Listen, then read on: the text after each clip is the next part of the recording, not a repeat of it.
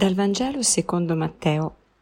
In quel tempo i discepoli si avvicinarono a Gesù e gli dissero: «Perché a loro parli con parabole?»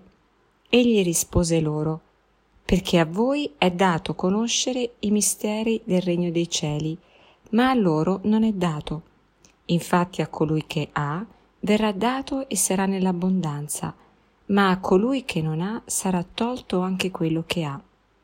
Per questo a loro parlo con parabole, perché guardando non vedono, udendo non ascoltano e non comprendono. Così si compie per loro la profezia di Isaia che dice: udrete sì, ma non comprenderete, guarderete sì, ma non vedrete, perché il cuore di questo popolo è diventato insensibile, sono diventati duri di orecchi e hanno chiuso gli occhi, perché non vedano con gli occhi, non ascoltino con gli orecchi e non comprendano con il cuore e non si convertano e io li guarisca. Beati invece i vostri occhi perché vedono e i vostri orecchi perché ascoltano. In verità io vi dico, molti profeti e molti giusti hanno desiderato vedere ciò che voi guardate, ma non lo videro, e ascoltare ciò che voi ascoltate, ma non lo ascoltarono». Buongiorno, questa parola del Vangelo ogni volta che la leggo mi lascia sempre un po' perplessa, perché sembrerebbe quasi che Gesù qui dica che la salvezza è solo per alcuni, e quelli che sono i suoi discepoli, loro possono veramente comprendere i segreti del Regno dei Cieli, ma agli altri in qualche maniera questi segreti sono preclusi. Perché odono, ascoltano, ma in realtà non comprendono, vedono, ma in realtà non capiscono, e guardano ma non vedono veramente.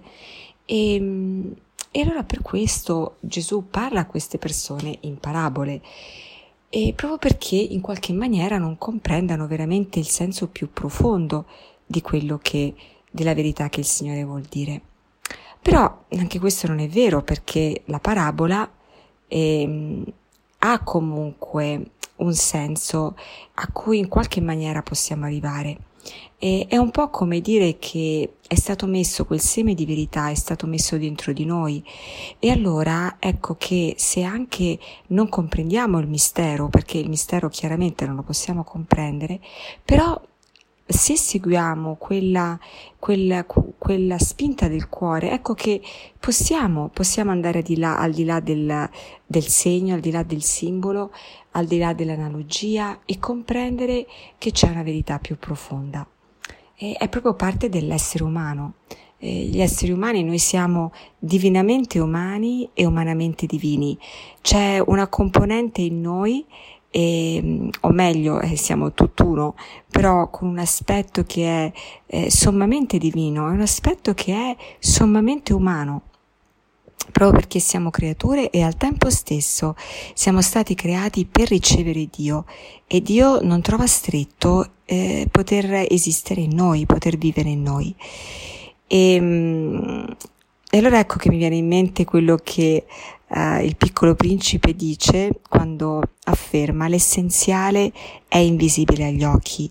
Questo è il motivo perché molte volte noi guardiamo ma non vediamo, no? Ascoltiamo ma non comprendiamo veramente, perché viviamo un altro livello, non perché in realtà non possiamo, ma perché viviamo un altro livello, perché viviamo al livello dell'effimero, non dell'essenziale, che l'essenziale è invisibile agli occhi, quindi va al di là di ciò che noi possiamo guardare, sperimentare, toccare e sentire.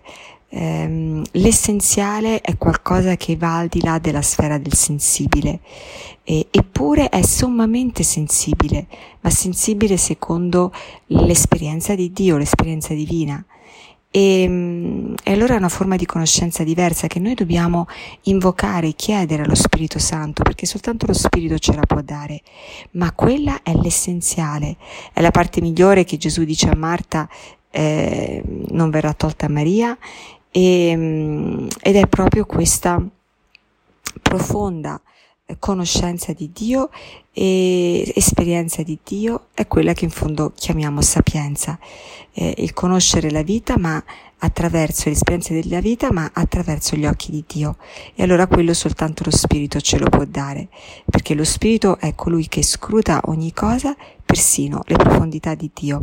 Allora chiediamo oggi in una maniera particolare il dono dello Spirito, perché possiamo entrare e comprendere cosa è l'essenziale della nostra vita, l'essenziale che ci mette appunto in contatto con coloro che noi siamo e con ciò che siamo, ma soprattutto con la nostra relazione con Dio, quindi con Dio stesso. Grazie di tutto e buona giornata.